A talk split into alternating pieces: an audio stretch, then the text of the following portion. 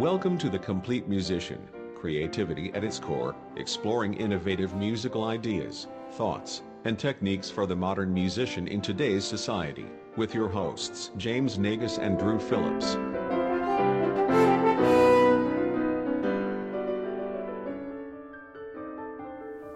Hey, everybody, and welcome to another episode of the Complete Musician Podcast. I am Drew. And I am Drew. Wait, no, I got that wrong. I'm James. Already making mistakes. Oh no. Uh, and speaking of making mistakes, today we're having a special episode on talking about the end of the semester horror that everyone has to go through juries. Hooray! Now, if you don't know what a jury is, or your school calls it something different, juries are your end of the year playing exam that all music students have to go through who are taking applied lessons. And they can be scary. It's like taking a final exam, and if you don't go into your final exam having studied enough, well, then you're probably not going to do too well. So, we're going to try to give you some tips and tricks about how to prepare for your jury and how to go in feeling like you're just going to go crush it. So, part of the jury is not only playing it, but it's also preparing for it, like James was saying, studying for it. But there are also other things that you have to do before you actually get to the studying part. So, one of the best piece of advice is, uh, pieces of advice, I think, is making sure you find your pianist early. Very early, yes, because they are crazy overworked. At the end of the semester, not only do they probably have juries if they're students uh, or graduate students or something, but they're probably accompanying for a whole crap ton of people. And you do not want to be last on the list of their priority music to learn, especially if you come up to them, you know, four days before and say, "Oh, I'm playing the Hindemith Sonata. Can you, uh, you know, learn the entire thing?" Yeah, most people won't even take on the Hindemith Sonata with months in advance. So please find your pianist early. Uh, you, I mean, for us right now, um, James, I don't know when your students' juries are. Mine, I think, are in like from this point they have about two weeks. to yeah, it's about the same. So- two weeks. At this point, definitely need to have your jury pianist already figured out, already know who they are, um, and if you don't, then by the time you listen to this, hopefully you do because you know. Right. But if not, get on that. That's like first priority. Okay, so find your pianist. Next, make sure you know what music you're playing. Right. You, so you should probably have discussed this with your teacher, um, and also your teacher probably knows pianists too, or if they're us, sometimes we're the pianist. So Right. anyway, yeah, know what you're playing, and so you have enough time to actually, you know, uh, practice it. Right. And know what you're going to be asked to do. Uh, like James said, your applied teacher is probably very upfront with you about that. Like we are with our students saying, all right, you're going to play this solo piece, and you may have some scale requirements or some transposition, there may be sight reading, whatever. Make sure you know so that you are 100% prepared to do exactly what you have to do. And it's not a total shock when you walk in the room because there is nothing that will throw you off your game more than if you walk in and teacher's like, "Oh, well, pull out your second solo piece," and you're like, "Uh, Right. Yeah. time to improvise," you know, something that, um, which uh, Jeff Agrell would advocate for Oh, right. Right? Improvisation improvisation. in juries. Yeah. for sure. Anyway, so those are some things you do before. Can you think of any other things to do before the jury, like before you get into the actual studying part? Uh, make sure you sign up for a jury time. Hmm, good point. because that's important. Um, everyone does them differently too. Sometimes there's sign up sheets, sometimes it's online, Yeah. but make sure you actually do do that. And then if you, you know, once you have your time and your date, and assuming you have your pianist, tell them when that is. Yeah, coordinating that time with your pianist is really important because if you show up and they don't, that is bad news bears, and you do not want to have that. Like, you definitely don't want to go to a recital or something where the pianist doesn't show up. That's really embarrassing. Right. I think if, uh, well, if I wasn't accompanying my own students and their pianist didn't show up, I would just improvise while they're playing, and it would be terrible. Me It would purposely be just terrible. Uh, what if you? What if your pianist didn't show up and you had to play whatever it was? Like, what if they were gonna play? Oh, you mean like what actually happened in my junior jury in undergrad? do tell? My pianist didn't show up because he triple booked himself. Nuh-uh. So I just had to play the Gordon Jacob by myself. I. I can't think of a worse situation. That's I'm so It's good. sorry. It certainly doesn't add any anxiety to it. especially not that piece, and especially well. I'm sorry for you for that, but yeah, perfect example. You don't want that to happen, so make sure you Nope. book it with uh, your pianist, and make sure you show up Mm. at your time. Good. hmm Okay, so Make sure that you're wearing pants, oh, okay, shoes. well, oh, we're getting there. Oh, we're getting okay. there. Yeah, yeah, we're getting there. Okay, so the studying part. I, you know, I think a lot of people don't, or so part of the anxiety of juries is knowing that you know you you know what you're going to play, but you don't always know how it's going to go. Uh, sometimes, like you said, they're early in the morning. Sometimes they're in the afternoon. Sometimes they can even be in the evening. Uh, there's all sorts of different times that they could be, and what we want to do is always show off our best. So the key is consistency of practice and making sure that I think you're prepared to play at any time. hmm So I think that comes from consistent practice, like I just said, but also playing at different times of the day and making sure that you're prepared to play and can operate under any sort of conditions. Like if you know that your jury's times for your studio is going to be in the morning, then you need to make sure that you can run your program successfully to the best of your ability in the morning. Right? Right. And so practice like you're going to perform. Right. Um, and that goes for any time of the day, but also thinking about the consistency of your practicing schedule. Um, just an idea that I provide my students with is I think I may have said it um, in another thing, but making a chart and, you know, sectioning off like chunks of pieces or maybe entire pieces and, you know, playing it, doing big playthroughs a couple times and, you know, assessing how successful they are trying to get to the highest level of you know how how successful you were consistently over time that consistency will will improve um, by doing big runs of things and isolating what you need to but making sure that you can do those runs um, so it's not the first time in your jury doing one complete you know blow through of the piece Right. Um, and I'm going to add to that in terms of studying.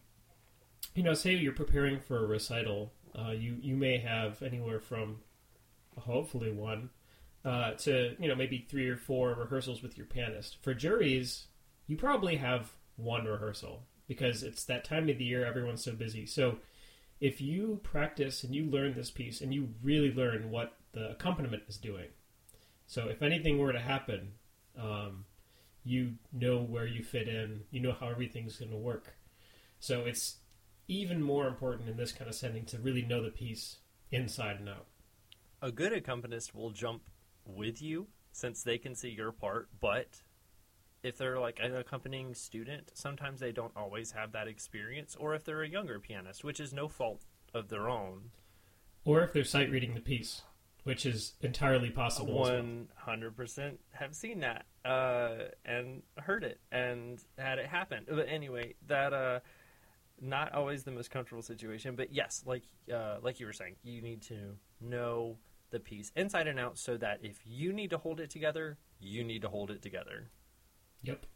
Um, so, as you're preparing, make sure you're consistent in your practice, definitely taking into account the time of day that you're practicing, not just always at the same time, because, like I said, I've had it happen many times. A lot of my best practicing, personally for me, is at night. I really like playing at night. I'm glad concerts are in the evening.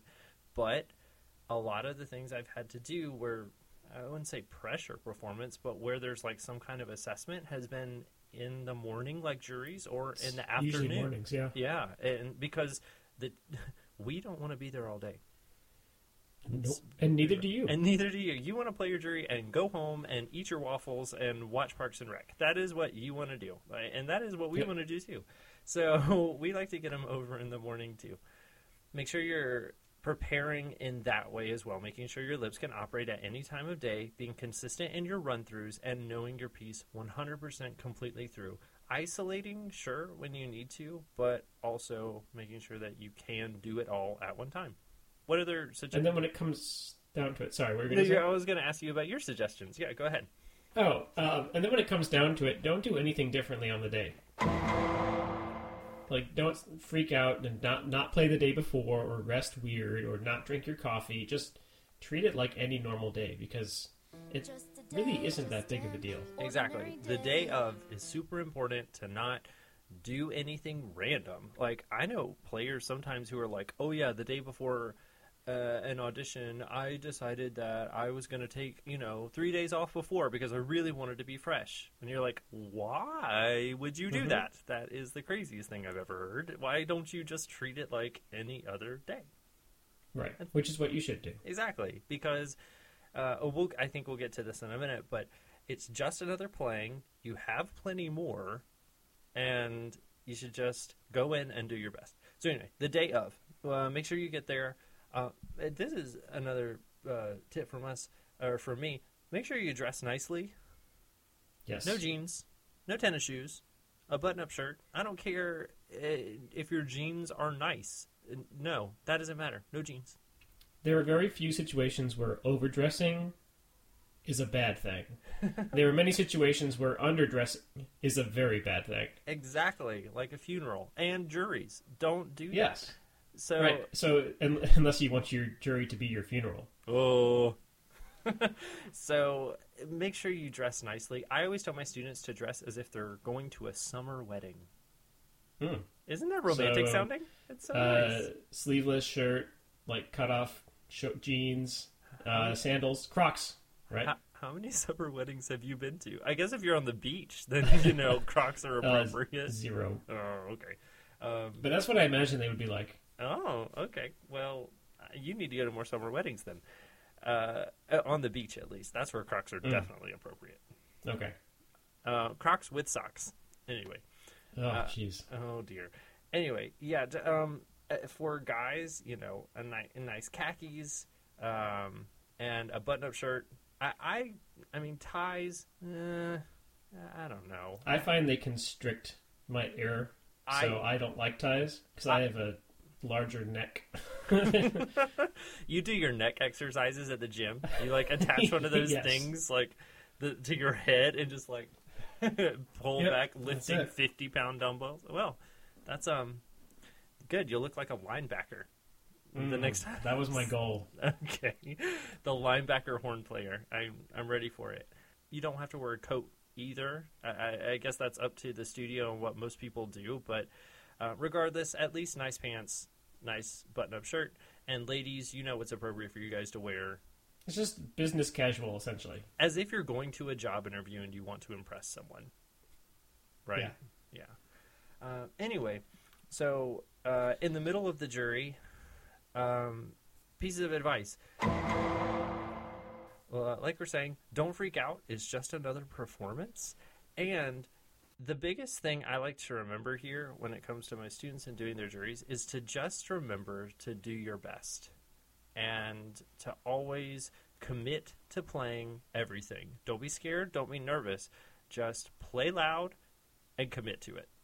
Just have fun and show the committee, you know, your passion. it's it's uncomfortable for everyone in any performance to listen to someone who's like I say it's like apologizing for being there. You know, you Right. never want to go in and they're like, "Okay, I'm going to play really timid because, you know, it's clearly obvious I don't want to be playing." And then people listening, it's very clearly obvious that it, it's awkward for us too. It's not just It's like it's like when you're meeting someone for the first time and they have a limp, wimpy handshake. The kind of just kind of melts out of your hand, and you're like, it's like, like a paper towel. Yeah. Yes, a wet paper towel for a handshake. It's like that. You don't want to be that way in your sound. No.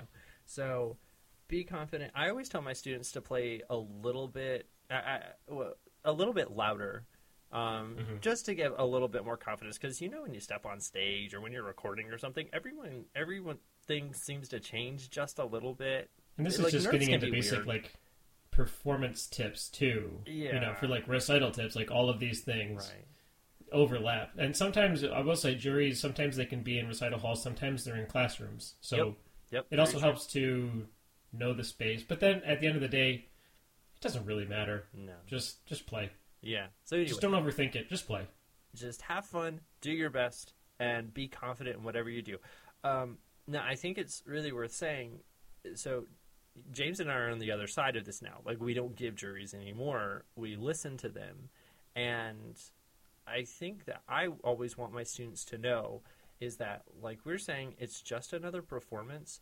But in my opinion, yeah, there's assessment. Yeah, there's like a grade. Yeah, it figures into you know the final overall thing. But otherwise it's really just a chance, a chance to showcase what you've learned for the semester so i always tell my students it's not the biggest pressure situation the committee listening really just wants to hear you show off how much better you've gotten since the last time we've heard you so don't freak out about oh it's got to be note perfect we know it's not going to be note perfect first of all your teacher knows how you play so there's one person that's Right. like we know what to expect other people on the committee, they just want to hear you do your best. So there's no reason to think that you have to measure up to some grand expectation. This is not a job interview.